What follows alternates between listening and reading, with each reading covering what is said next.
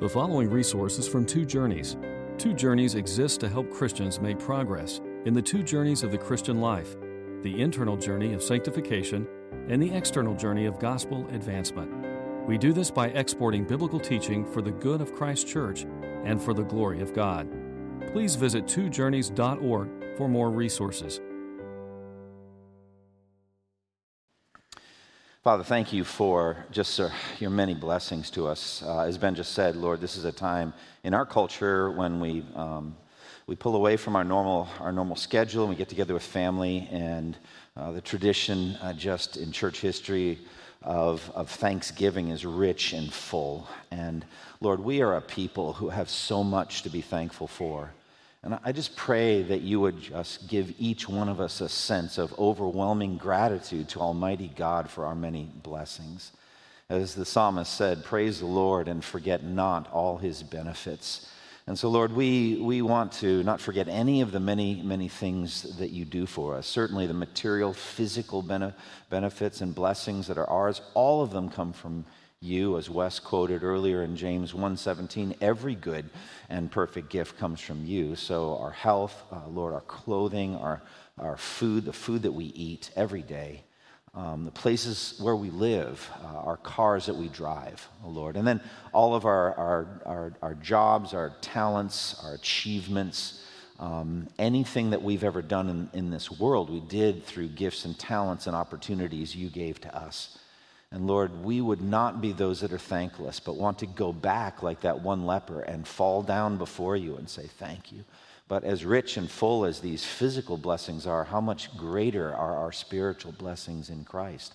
As Ephesians 1 says, Praise be to the God and Father of our Lord Jesus Christ, who has blessed us in the heavenly realms with every spiritual blessing in Christ. And those blessings were given us before the creation of the world through election. Uh, Father, you set your love on us in Christ before we had done anything good or bad. In order that your purpose and election might stand, Lord, you chose us in Christ, and, and that we should be holy and blameless before you for all eternity. So you chose the end from the beginning, O oh Lord. We know that we're going to end up through Christ holy and blameless in heaven. So we are filled with a good hope. We know that the heavenly home to which we're going is rich and, and beautiful and glorious. And so that we are, are able to be day after day filled with hope uh, based on the promises of God. Um, and Lord, because of the gift of Christ, his life, his death, his resurrection, oh Lord, we are fully free from all of our sins, as we've sung already today. We stand free of our sins. Um, by faith in Christ, not through anything that we've done, but like the thief on the cross had nothing to offer, but by simple faith, uh, he was forgiven of all of his sins. Or the paralyzed man let down uh, through the roof. And when Jesus saw his faith, he said, Take heart, son, your sins are forgiven. So, Lord, we thank you for the forgiveness of sins. We thank you for the gift of the Holy Spirit, the indwelling Spirit who guides us into all truth, and so many other spiritual blessings. We thank you for this local church. We thank you for brothers and sisters who love the Lord and who are filled with the Spirit and who pour into our lives and care about our lives and pray for us and set an example for us, oh Lord. So many good things. So, Lord, uh, I pray that not just Thursday, but throughout, throughout the year, uh, Lord, that we would be uh, people characterized by thankfulness. And now, Lord, we ask that you would send forth the ministrations of your Holy Spirit. Lord, as I have the chance to preach, continue to preach now in the book of Job, uh, pray that you would unfold Job 41 to us, help us to understand its teachings, and larger, just the, the teachings of, of the Bible concerning suffering and how we are to face suffering. We pray in Jesus' name. Amen. Turn your Bibles to Job 41, continue in our series in the book of Job. One of the most exciting, one of my favorite books that I've, I've probably ever read is a book called To Conquer the Air. And it's the story about Orville and Wilbur Wright and what they did to develop uh, the first heavier than air um, craft, flying machine, airplane. Now, the book's title, To Conquer the Air, came from the insight that the Wright brothers had in watching birds fly, um, that conquering and indeed using the eddies and currents, uh, air pressure, the wind, uh, was the issue, the whole issue in flight. And so while others, like Samuel Langley, worked on, on smaller and lighter and more efficient engines, uh, the Wright brothers worked on the shape, the contour of the wing, and how to conquer the air through uh, the wing. And all of their uh, research, uh, they used wind tunnels. They were uh, among the first to develop uh, wind tunnel to, to study the shape of the wing and the contour of the wing, and uh, came to fruition, as we well know, December 17th, 1903, in our home state of North Carolina. You see it on all the license plates. Now, I want you guys to know, as loyal as I am to my adopted home state, those were Ohio boys that did that. But anyway, they just came because there was a bunch of sand dunes and some wind down there. But we, we want to take credit for it and put it on the license plate First in flight, there it is, Kitty Hawk. But what enabled this heavy craft to lift off was the cumulative lift power of invisible molecules of air, air pressure, combining to create a force called lift. Nowadays, we modern people are so used to the scene of a jet airplane taking off, like a Boeing 747 which can weigh over a million pounds fully loaded. Imagine if Orville and Wilbur could see a million pound aircraft taking off, but it lifts off the same way theirs did by the cumulative power of invisible air molecules beating on the underside of the wing with more force and net force uh, compared to that which presses on the upper part of the invisible air. And therefore, invisible air must be a very powerful thing, much more powerful than uh, we can imagine. Now, if you were in that cabin and soaring up through the atmosphere, cutting through the clouds like that, sometimes you can feel the change in air pressure. You can feel it in your ears. Has that ever happened to you? It's especially acute if you have an ear infection or some kind of an ear condition. It can be very painful. And that's because there is a constant beat of air pressure on our body all the time, about 14.7 pounds per square inch, constantly pushing on, on your body. Every square inch, almost 15 pounds of pressure on every square inch of your body. You're just so used to it, you're, you don't even notice it. Well, why am I talking about all this? Well, there's a verse in the book of Ephesians that describes Satan's immense but invisible power on planet Earth. Ephesians 2 2 calls Satan the ruler of the kingdom of the air. It's an interesting phrase, isn't it? A ruler of the kingdom of the air. Satan's powerful kingdom is like the air. It's invisible, but it's around us at every moment, affecting everything we do with its invisible pressures and eddies and currents and forces, spiritual forces on our minds and on our hearts. The ruler of the kingdom of the air, that's Satan. Now, at the end of that same book, Ephesians, Paul tells the Ephesian Christians that their true warfare is not with other human beings. Ephesians 6:12 says, "Our struggle is not against flesh and blood, but against the rulers." against the authorities, against the powers of this dark world, and against the spiritual forces of evil in the heavenly realms. Now, as we come to Job 41, we see a description of a beast, an animal, a creature called Leviathan. God brings up this creature and talks about this creature, Leviathan. And understanding him is the focus of this sermon. Now, my basic concept, and I unfolded this or began to open my mind to you two weeks ago, uh, is that Leviathan represents Satan, the enemy of God's people. The book of Job generally is situated in the canon of Scripture with a central purpose to help God's people understand the problem of human suffering, understand how it is that human beings can suffer so much, and specifically a godly person like Job. The, the kind of general slogan, why do bad things happen to good people? I have kind of all kinds of problems with that slogan because, as Jesus said, there is no one good but God alone. But we understand what that means, and we expect retribution to wicked tyrants who try to conquer the world and end up cowering in a reinforced concrete bunker and committing suicide. That makes sense to us. Or a criminal that ends up in some kind of a firefight with law enforcement and loses his life or ends up getting arrested and sent to prison for his crimes. We understand all that. That's not the problem of evil and suffering. We're talking about why it is, why does it happen to innocent people, to little children? Why does it happen to other people, and, and specifically for us, Christians? Why do we go through such grief and sorrow and pain? Why does God allow these kinds of trials to come into our lives? That's the question. And the book of Job is given to answer that. And I'm asserting that the problem of evil and suffering cannot be addressed without understanding the role of demons and the role of Satan, our invisible enemies, kingdom of the air. I believe, as I said two weeks ago, behemoth, the plural, Hebrew plural, beasts, but singular, um, and then even more, Leviathan, the even more powerful and terrifying beast introduced here in this chapter, Job 41, are best understood representing demons and Satan. And the message about both is this Job, your suffering in part is caused by Satan and demons, by satanic forces. And as with these two monsters, Behemoth and Leviathan, they are too strong for you. You can't handle them.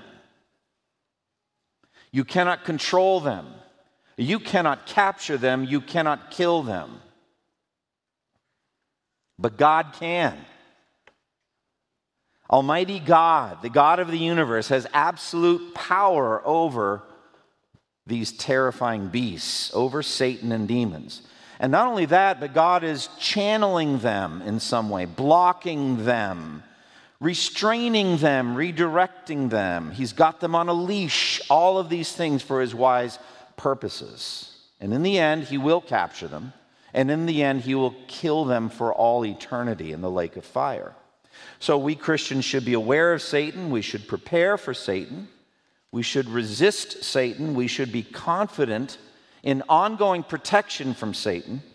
We should venture forth boldly in life and ministry despite Satan, and we should be hopeful over the future of Satan's death. And we should understand much, if not all, to some degree, of the evil, the sorrow, and, and misery that happens in this world is ministered or directed or brought about by satanic influences.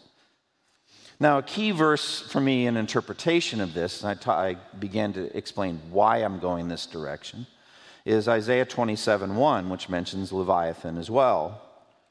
Uh, Isaiah 27 1 says, In that day the Lord will punish with his sword, his fierce, great, and powerful sword. Leviathan, the gliding serpent, Leviathan, the coiling serpent, he will slay the monster of the sea. So that's God killing a monster. In Isaiah 27 1, it seems to represent evil. Though Leviathan is an actual sea creature in Psalm 104 26, Isaiah seems to use Leviathan to represent an evil enemy of God, which at some later time he will kill with his fierce, great, and powerful sword. So it is biblically reasonable to see Leviathan as some evil force that is set against God as an enemy against God.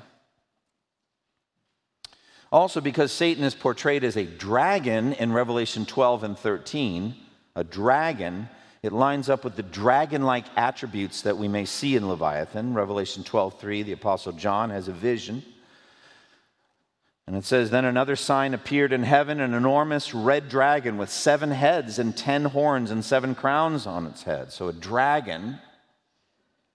And then a few verses later, verse 9, Revelation 12 9. Uh, the great dragon was hurled down, that ancient serpent called the devil or Satan who leads the whole world astray. He was hurled to the earth and his angels with him. So, this is the biblical backdrop of my interpretation of Leviathan as Satan. Now, I did say to you two weeks ago that I am 100% certain that demons and Satan are, are immediately involved in the suffering of human beings all over the world. There's no doubt in my mind biblically about that. There's no question about it. It's not controversial at all. And as a matter of fact, in this same book of Job, in Job 1 and 2, Satan is right there active and involved. I am not 100% certain that Behemoth and Leviathan represent that. So, as I said, if you would rather go literalistic on this and say, I just think there are two more animals, remember what I said in Job 38, uh, there are 10 animals that God brings out as evidence, natural theology, Job 39, those chapters. And he brings out 10 animals, um, beginning with the lion and then nine others that show God's amazing creative power. God's very creative. And the lesson is such a creative, wise, powerful God should be trusted. You should trust him in the midst of your sorrow and suffering and not bring any accusations against me. Job repents, and then God comes back with two more animals, and the book ends. So, if that's how you want to look at it, I understand, I respect that. And so then you would try to figure out what they are hippopotamus and crocodile. It's right there in the notes. Just look there. All right, God made the hippo, and they're very dangerous, and they are very dangerous. You don't want to mess with a hippo. One of the biggest, maybe the biggest animal killer of human beings in Africa. They are dangerous. And then what? A dragon, maybe? Or maybe a crocodile? Possibly. And the message then in this just simple literal approach would be you can't handle Behemoth, you can't handle Leviathan, but I made them, I can handle them. So how do you think you can challenge me? I'm far greater than they are. So look at verse 10 and 11 in the very chapter, uh, what you just heard Dave read. No one is fierce enough to rouse him, meaning Leviathan. Who then is able to stand against me? Who has a claim against me that I must pay? Everything under heaven belongs to me. I think that's a completely valid way to look at these two animals. It's a how much more argument. I made them, I'm more powerful than they are, uh, but you can't handle them, you can't control them, you can't capture them, you can't kill them. And so, therefore, how do you think you can challenge me? You ought to trust me. That's the, the logic there. And I think that's a valid way. The one question I would ask for you, though, who would want to take only a literal approach here to these animals, is it even true? Can you name a single animal on earth that we don't win against? Name it. Are you telling me we can't capture hippos and put them in zoos? I've seen a hippo in a zoo. You got to be careful. But the logic that you can't stand against the hippo and all that, I would like I wouldn't go unarmed and I wouldn't go alone. I wouldn't go at all. But there are some people that are skilled at it and they can figure it out, all right? And then the dragon, if it literally was a dragon, now they're extinct, that's fine, I get it. But I mean, we were given planet Earth to fill the earth and subdue it and rule over it. We win. So I just think you're challenged, if it's literal, to actually think this could even be true that there's no weapon that could possibly be forged against a physical creature named Leviathan that, that we wouldn't win. I think it pushes you toward a spiritual or metaphorical symbolic interpretation. All right, and that's the approach I'm going to take. Leviathan, the terrifying dragon, is introduced for us in verse 1. And right away, uh, it's an adversarial approach. Keep in mind, if that's all that God wanted to do, lions are sufficient, don't you think? Lions are terrifying. You can't just approach a lion. As a matter of fact, in, in Isaiah, they're they're represented as utterly fearless. They are in no way intimidated by shepherds that are gathered against them, yelling and brandishing sticks. If you want to do that, you can do that with lions. But what he's saying right away here, as he did with Behemoth, but now even more with Leviathan, is as an adversary, you will lose. Look at verse 1 and 2. Can you pull in the Leviathan with a fishhook or tie down his, ro- his tongue with a rope? Can you put a cord through his nose or pierce his jaw with a hook? So, with this verse, God is challenging Job and all humanity about Leviathan. He cannot be controlled or captured. Right away in this, in this first verse, there's a sense of hunting. Like I said, an adversarial relationship with this terrifying beast. And man's weakness in the face of Leviathan's strength is obvious. The language to pull in Leviathan with a fish hook would be to control or capture him. So, also to tie down his tongue with a rope or put a cord through his nose or pierce his jaw with a hook. It's the same kind of thing. Controlling him. You can't control him. These are hunting images, and God's saying you cannot do this. You cannot control Leviathan with a cord or a hook through his nose. You cannot capture him or tie him down with a rope. Later, we will see that he's going to say all weapons forged against him will fail. Anything you could think of, it'll fail. So we'll get to that, but that's where we're heading. God next speaks of Leviathan's aggressiveness. He is beast. He is beast through and through. Here, verses 3 through 6. Will he keep begging you for mercy? Will he speak to you with gentle words? Will he make an agreement with you for you to take him as your slave for life? Can you make a pet of him like a bird or put a leash on him for your girls? Will traders barter for him? Will they divide him up among the merchants? These are all rhetorical questions. Just no, no, no, no, no. You can't handle this beast. He is aggressive. He will never speak with gentle words. You can't reason with him. Too powerful for you.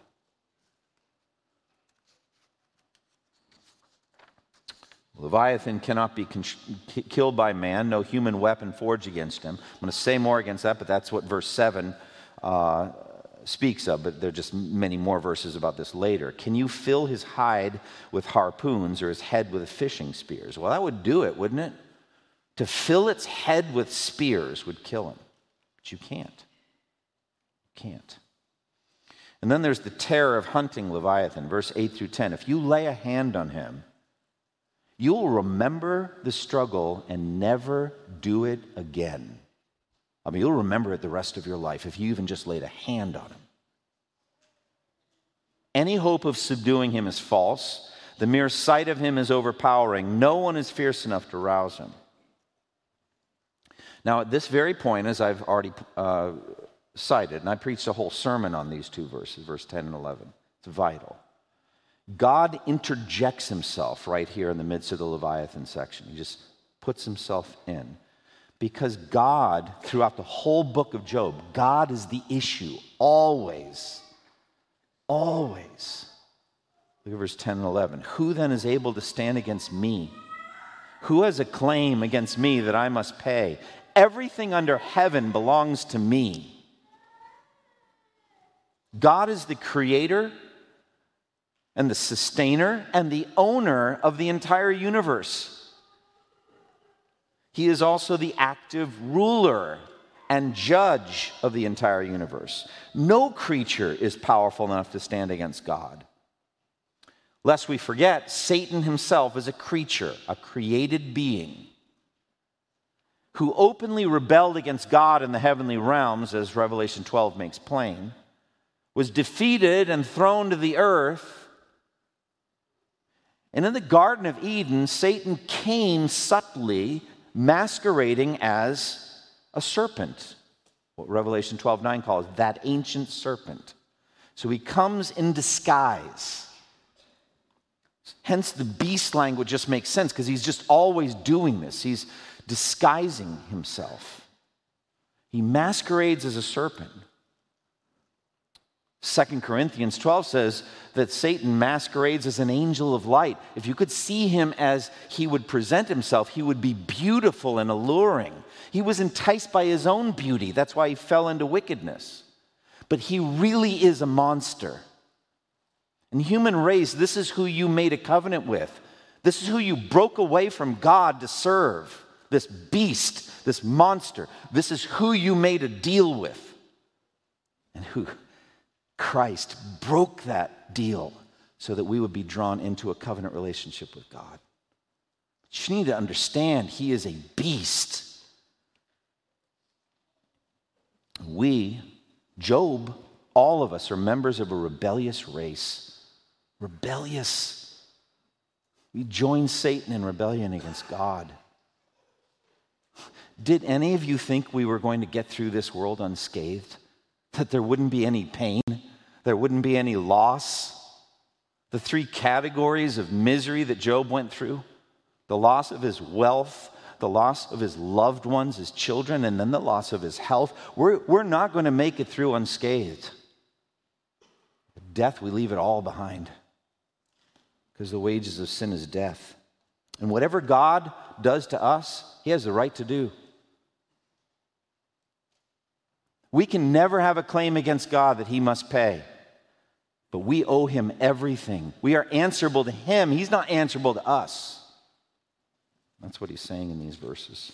So, no human being, even in the midst of extreme suffering, has the right to challenge God or question God because we belong to him and we're accountable to him. So, God says, You ought to be afraid of Leviathan. He is too powerful for you. But you ought to be even more afraid of me because I made Leviathan and I made you, Job. I don't owe you anything, but you owe me everything. And furthermore, as we'll see in the rest of this sermon, God, in the form of his Son, Jesus Christ, will exert his infinite power over Satan on our behalf. Jesus is our dragon slayer. He will go forth into battle for us. He will destroy this dragon and set us free forever from his clutches. So I already told my own good news, but you knew it. You knew it was coming. We, this dragon is too powerful for us, but Jesus went forth as our champion on our behalf to fight him. So, to continue in the account, Leviathan's armor is described. Look at verses 12 through 17. I will not fail to speak of his limbs, his strength, and his graceful form. Who can strip off his outer coat? Who would approach him with a bridle? Who dares open the doors of his mouth, ringed about with his fearsome teeth? His back has rows of shields tightly sealed together. Each is so close to the next that no air can pass between. They are joined fast to one another. They cling together and cannot be parted. Simple message here, as we've said already, is no weapon man can craft can penetrate such armor. That's what he's talking about here. And then, verses 18 through 21, the dragon becomes a fire breathing dragon fire breathing. Look at verse 18 and following. His snorting throws out flashes of light. His eyes are like the rays of dawn. Firebrands stream from his mouth. Sparks of fire shoot out. Smoke pours from his nostrils as from a boiling pot over a fire of reeds. His breath sets coals ablaze and flames dart from his mouth. Now, many artistic depictions of dragons, especially in the European dragons, not so much the Chinese dragons, uh, depict the fire breathing dragon sort. Amazingly, in the book of Revelation, it's not fire that comes out of the dragon's mouth, but a river of water, Revelation 12, to sweep away the woman and her children. I'm not going into Revelation 12 right now. I mean, I preached on that. That imagery is difficult enough. I'm having a hard time with Job 41, so we'll just stick to the difficulties of this one chapter. But out of the dragon's mouth comes a river to sweep away the woman and her children, Revelation 12 15. And then in Revelation 16, evil spirits come out of the mouth of the dragon and the beast. So he opens his mouth there, and out come evil spirits. Revelation 16, 13. Then I saw three evil spirits that looked like frogs. They came out of the mouth of the dragon, out of the mouth of the beast, and out of the mouth of the false prophet. The beast that came from the earth, the Antichrist, had a mouth like a dragon, Revelation 13, 11. Then I saw another beast coming out of the earth. He had two horns like a lamb and spoke like a dragon. Actually, it's the false prophet. But he's got a mouth like a dragon. So, whether there's literal fire that came out of the mouth of a physical dragon doesn't seem to be the point. For me, this metaphor of Satan is the amount of damage that comes from Satan's words. False doctrine. Every false religion in the world that there ever has been has come ultimately from Satan's mind. All of the alluring temptations of the world come from him. And then once we fall into sin, he turns around and accuses us of our sins. Satan's assaults on the people of God in Ephesians 6 are depicted as flaming arrows, flaming arrows. Ephesians 6:16 In addition to all this take up the shield of faith with which you can extinguish all the flaming arrows of the evil one. Shield of faith. Can extinguish all of the flaming arrows of the evil one. I think there's two great categories when I think about flaming arrows temptations and accusations. Temptations and accusations. So you lift up the shield of faith so you can extinguish them. Verses 22 through 25, Job 41 describe the overpowering might of Leviathan. Strength resides in his neck, dismay goes before him. The folds of his flesh are tightly joined, they are firm and immovable. His chest is hard as a rock, hard as a lower millstone. When he rises up, the mighty are terrified. They retreat before his thrashing. Just power. Power. You can't defeat him. And now we get, as I've been saying and saying throughout the sermon, would come. Verse 26 to 29 says, No human weapon forged against him will succeed. Nothing you can contrive can hurt him in any way. Verse 26 to 29 The sword that reaches him has no effect, nor does the spear or the dart or the javelin. Iron he treats like straw, and bronze like rotten wood. Arrows do not make him flee. Sling stones are like chaff to him. A club seems to him but a piece of straw. He laughs at the rattling of the lance. So that's the whole armory, friends. We cannot kill him. There's nothing the human race can do to defeat this beast. That's the point. And then the trail of destruction behind Leviathan is described, verses 30 through 32. His undersides are jagged potsherds, leaving a trail in the mud like a threshing sledge. He makes the depths churn like a boiling cauldron and stirs up the sea like a pot of ointment. Behind him leaves a glistening wake. One would think the deep had white hair. Now, I can think of lots of weapons that win against a crocodile. I wouldn't want to fight one, but I'm just saying.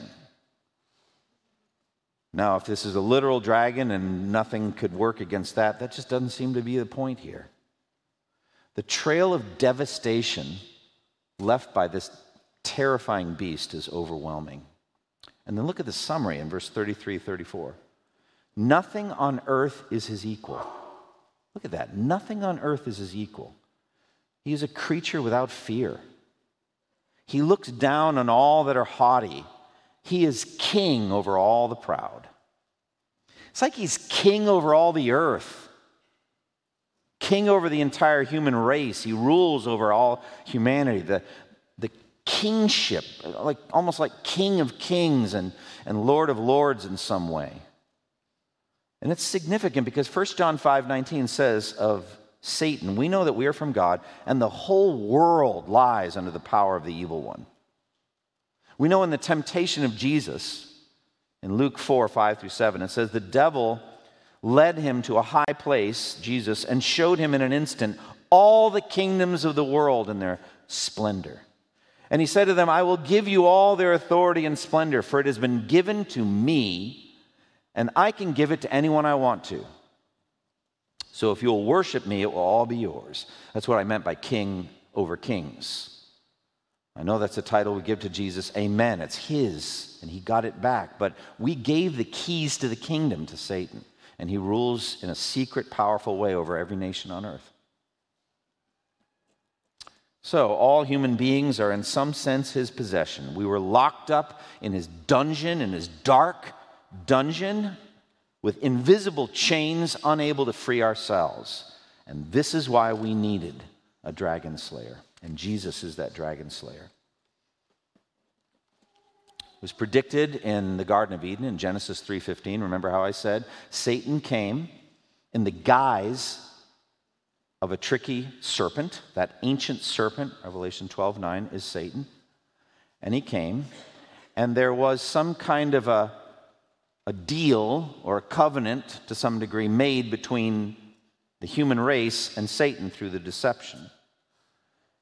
And God, in judging the serpent, said, I'm going to sever the tie between you and the woman and between your offspring or seed and hers. Her seed. He will crush your head and you will bruise his heel. It's the first prediction of the coming of Christ. And so Paul says in the book of Galatians that Jesus was born of a woman, so without a human father. had a human mother but no human father. He is the seed of woman. He is the dragon slayer. He's the one that came to crush the head of the serpent. And when Jesus came and did his ministry, I love in the Gospel of Mark how terrified the demons are of Jesus. Amen? Hallelujah. Leviathan is fearless concerning humans, but he was afraid of Jesus. He was afraid of Jesus. Mark 1 23 through 27, at the beginning of Jesus' public ministry, this account. Just then, a man in their synagogue who was possessed by an evil spirit cried out, What do you want with us, Jesus of Nazareth? Have you come to destroy us? I know who you are, the Holy One of God. That sounds like fear to me. Be quiet, said Jesus sternly. Come out of him. The evil spirit shook the man violently and came out of him with a shriek. People were all so amazed that they asked each other, What is this? A new teaching? And with authority. He even gives orders to evil spirits and they obey him. Jesus described his exorcisms as an act of violence done to a strong man, Satan. Listen to Luke 11, 20 through 22. If I drive out demons by the finger of God, then the kingdom of God has come upon you. Now, listen to this. Think of this in terms of Leviathan, the description I've just given you. When a strong man, fully armed, guards his own house, his possessions are safe. But when someone stronger attacks and overpowers him, listen, he takes away the armor in which the man trusted and divides up the spoils. I love that. He can strip Leviathan of his armor and then plunder Leviathan's kingdom. He can just take away the armor in which he trusted. And you know what the spoils are? It's us, dear friends. We are the plunder. We are the spoils. We're the, we're the ones that were rescued from Satan's dark kingdom. But the greatest destruction of Satan and his kingdom happened at the cross and at the empty tomb. You can't separate them, but together. Christ's death and his resurrection gave Satan and his kingdom a mortal wound. And he's been, to some degree, friends, bleeding out for 2,000 years. Like, man, I wish he would have just killed him. He'll get to that. And we'll talk about why he doesn't in a moment. But he gave him, he inflicted on him a mortal wound at that moment. Hebrews 2 14 and 15 says of Jesus that by his death he might destroy him who holds the power of death, that is the devil, and free those who all their lives are held in slavery by their fear of death. If you're a Christian, you're set free. You should be set free from all fear of death. And you know what else? You're set free from what death can take from you. You will lose all your possessions at death. Don't worry about it. You'll get your true wealth in heaven. You'll lose all your loved ones at death. Don't worry about it. You'll, you'll have your loved ones, your Christian loved ones, for all eternity in heaven. Can't wait to talk to you about Job's 10 kids. We'll get to that. No, don't see, don't say those things in advance, but just it's exciting to spend eternity, not just a mortal life with your loved ones. Jesus had that power. And how did he do it? That by his death, he might destroy him that held the power of death. Do you get the sense that Jesus went down as our champion into the pit and grabbed Satan's weapon out of his hand and turned it on him and killed him with it? He did that by dying. Habakkuk 3 13 and 14 gives us this image. You came out to deliver your people. Think of this as Jesus. You came out to deliver your people, to save your anointed one. You crushed the leader of the land of wickedness. You stripped him from head to foot. With his own spear, you pierced his head when his war- warriors stormed out to scatter us, gloating as though about to devour the wretched who were in hiding. Amen. With Satan's own weapon, he killed him so that we might have eternal life. So while Leviathan, while Satan is too powerful for us, he's not too powerful for Christ. Christ, in one day at the cross, inflicted a mortal wound on Satan and his kingdom. And in this way, he sets all of his children free from Satan's dark kingdom. Colossians 1 13 and 14 says, He, God, Almighty God, has rescued us from the dominion of darkness and brought us into the kingdom of the Son he loves, into his beloved, the kingdom of his beloved Son, in whom we have redemption, the forgiveness of sins. Do you realize how sweet those words are? What does that mean? It means that Satan can stand at the right hand and accuse you, like he does in Zechariah chapter 3. He can accuse and accuse and accuse, because that's what the Hebrew word means the accuser. He can stand there and accuse you. But you know what the answer is going to be? Romans 8 and verse 32 Who will bring any charge against those whom God has chosen? It is God who justifies. Who is he that condemns? Christ Jesus, who died and moreover is at the right hand of God is interceding for us. So you stand behind a, a hedge that is infl- it, it is it's made of iron really it cannot ignite with satan's accusations because all of those accusations will be as nothing god is saying who will bring any charge against my forgiven children and so in that way jesus is our dragon slayer now, you want the real final, like the final killing, don't you? You want, you want Satan to be crushed forever. Well, Revelation 20:10 says it's going to happen. The devil who deceived them was thrown into the lake of burning sulfur. Revelation 20:10, where the beast and the false prophet had been thrown. They will be tormented day and night forever and ever. So Jesus is the dragon slayer. I just need to stop and say, do you know him today? Do you know him as your savior? Are your sins forgiven? Will Jesus intercede for you and stand at the right hand of God and plead the merits of his blood on your behalf? All you need for that to happen is just repent of your sins and trust in him, not by works, but by simple faith in Christ. He will slay the dragon for you. Now, the question is why doesn't he just destroy the demons and Satan? And in this, we need to understand the hedge of protection or the leash, the hedge and the leash. Now, at the beginning of the book, we see Satan roaming free over earth and wreaking havoc. Job 1 7, the Lord said to Satan, Where have you come from? Satan answered the Lord, From roaming through the earth and going back and forth in it. And then the hedge is described in Job 1:10 as Satan himself said, "Have you not put a hedge around him and his household and everything he has. You've blessed the work of his hands so that the, his flocks and herds are spread throughout the land. So Satan and his demons are, are blocked, they're limited in their access to us. They want to get at us, they want to steal and kill and destroy. That's all they want to do. But they can't get at us. God will not let them. So that hedge represents a wall of protection that Satan cannot penetrate. So also the concept of a leash, a leash. Look again at uh, verse 5 in this chapter. It's uh, God saying to Job, Can you make a pet of him, Leviathan, like a bird, or put him on a leash for your girls? Can you leash him? No, you can't, but I can. You see, he's on a leash. He's like my pet. A leash is a restraint, and Satan has to ask permission for every temptation he would hurl at God's people. He's got to ask permission. 1 uh, Corinthians 10:13 says God is faithful. He will not let you be tempted beyond what you can bear. What do you mean will not let you be tempted? It means Satan would like to tempt you more than he does, but God says no.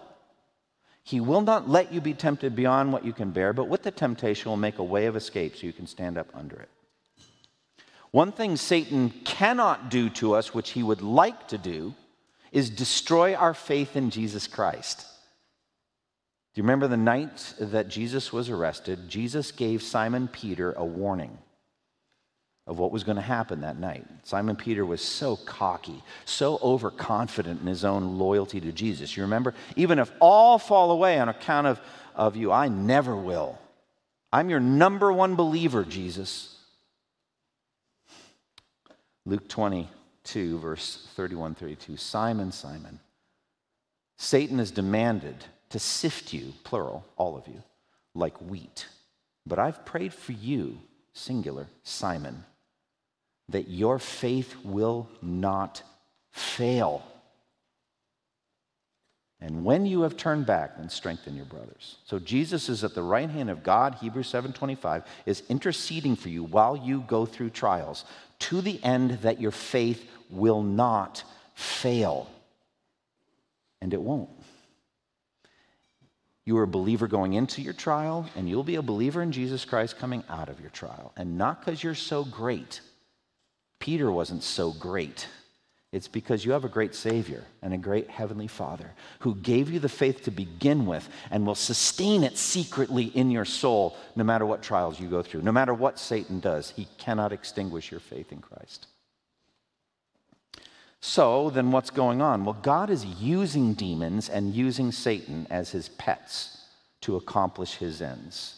They're on a leash, they're controlled, they have to ask permission. This is an image I have right now. I don't know how helpful it is, but imagine a huge building complex like the Pentagon with like almost limitless corridors. But then there are all these doors with like swipe cards that if you don't have the swipe card, you can't get in. And you get the picture of the demons running pell mell through the, through the halls, and they can't turn into any door that they choose. And then suddenly a door opens and they flood in there and do some damage in there, and then suddenly that door shuts. And they're in there for a while, and the door opens and they flood back out. This is going on every day at the micro level around billions of people all the time. And God is playing an infinitely higher game than Satan is. His intellect is almost staggeringly higher than Satan's, while his is much higher than ours. And in heaven, we're going to get to celebrate the wisdom of God and how he used demons and Satan, limited them, and all of that to achieve his incredibly good purposes. God, just in his kindness and his wisdom, decided to let the demons and Satan have at us in limited ways, like he did with Job, right? An opening was made in the hedge to do this and to do that, and then it closed, and that was it. And so we should celebrate the power of God in wisely channeling demons and evil for his own purposes. All right, so what are our final lessons? Well, God warns us about Satan. If you don't think Leviathan is about that, then just read Ephesians 6. and it's right there. And there's some things that we need to do. I want just have an image. I want you to fight Satan from behind your hedge. Just fight him from behind the hedge of protection. And if a door opens, it's because God opened it. And He's choosing to bring some pain into your life, some disease into your life, some suffering into your life. It's limited. It's not everything the demons would want to do or Satan could do. It's not that, but it's going to have a certain impact. Trust God as you walk through that. Trust Him. We don't live in a dualistic universe where God and Satan are equals and all. It's not at all. God is infinitely above Satan and is controlling him. So, as I finish, I'll just give you six quick duties. Christians should be aware of Satan. We should prepare for Satan. We should resist Satan. Be confident in ongoing protection from Satan. We should venture forth boldly in life and ministry despite him. And we should be hopeful over Satan's future death. So, be aware of Satan. It says, put on the full armor of God so you can take your stand against devils, uh, the devil's schemes. 2 Corinthians 2:11 says, "In order that Satan might not outwit us, for we're not unaware of his schemes."